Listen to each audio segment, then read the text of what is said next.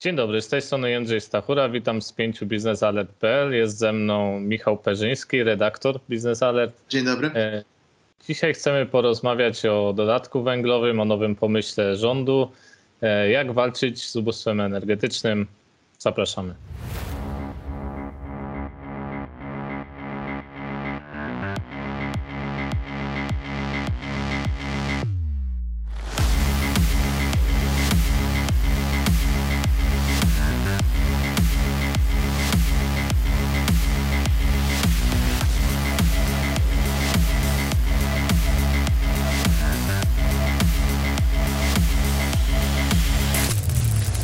Michale, na początek chciałem odnieść się do naszej ankiety, którą przeprowadziliśmy na Twitterze. Zapytaliśmy, co Państwo, nasi czytelnicy, uważają o wprowadzeniu dodatku węglowego.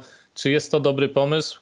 82% ponad z Państwa odpowiedziało, że nie jest to dobry pomysł. Michale, więc jak to jest? Jak uważasz?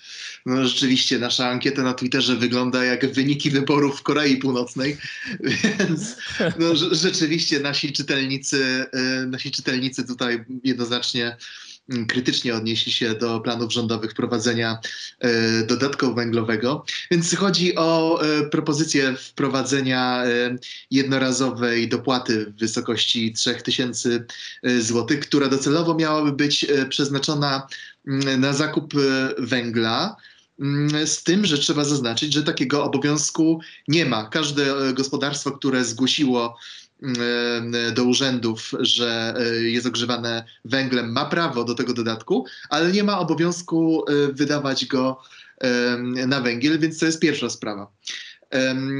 Pytanie, czy to jest dobry pomysł? Przede wszystkim no, trzeba zastanowić się,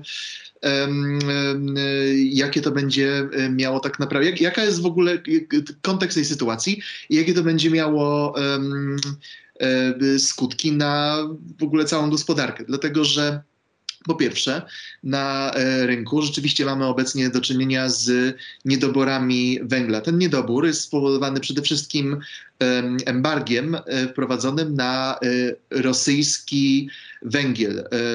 To embargo zostało wprowadzone niedługo po rozpoczęciu inwazji Rosji na Ukrainę i wobec, wobec tego pomysłu politycznego nie było większych większych zastrzeżeń na poziomie europejskim.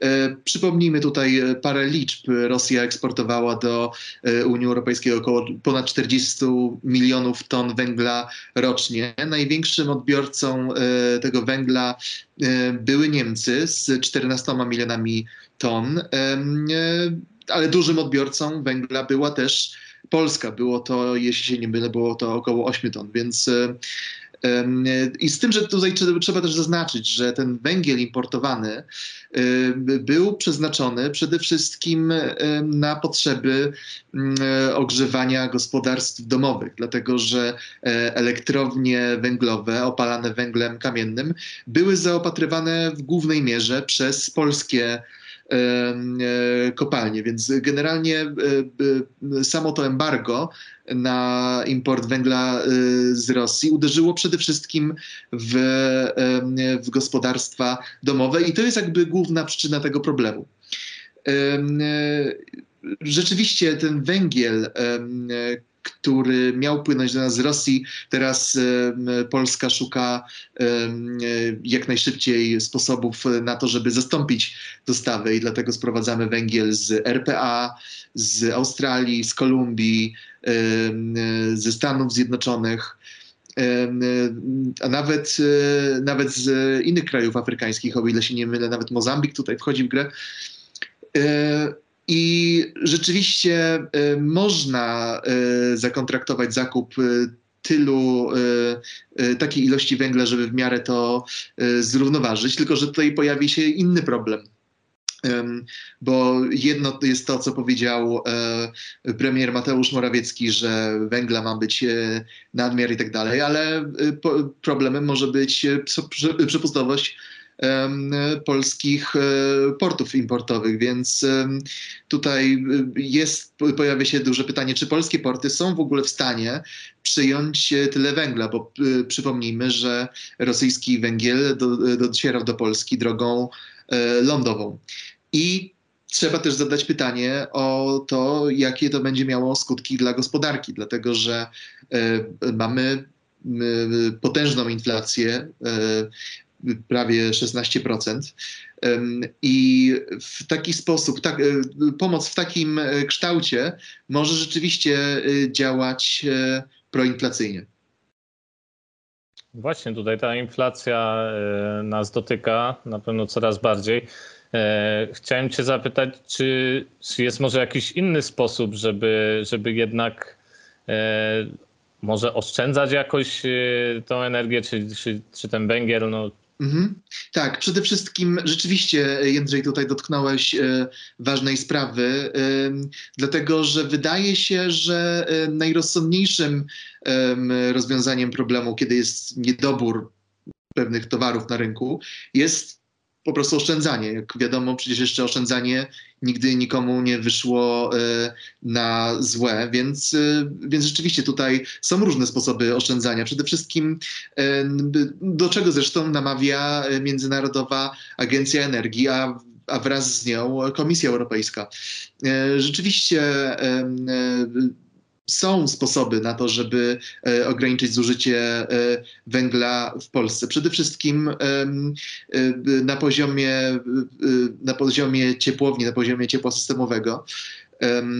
Bo przypomnijmy, że większość ciepłowni w Polsce cały czas jest opalana węglem. Jest pomysł, żeby ograniczyć temperaturę w mieszkaniach ogrzewanych centralnie o 2 stopnie Celsjusza to już samo to przyniesie e, znaczne, e, znaczne oszczędności węgla.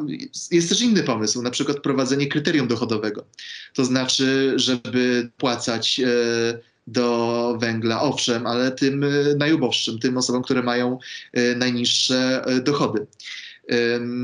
Rzeczywiście są tutaj E, również inne propozycje, na przykład e, ze strony e, Platformy Obywatelskiej, która zaproponowała dopłaty, tylko że nie, nie dyskryminujące osób nieużywających E, węgla i po prostu każdemu, e, każdemu dopłacić, niezależnie od źródła, e, źródła ogrzewania.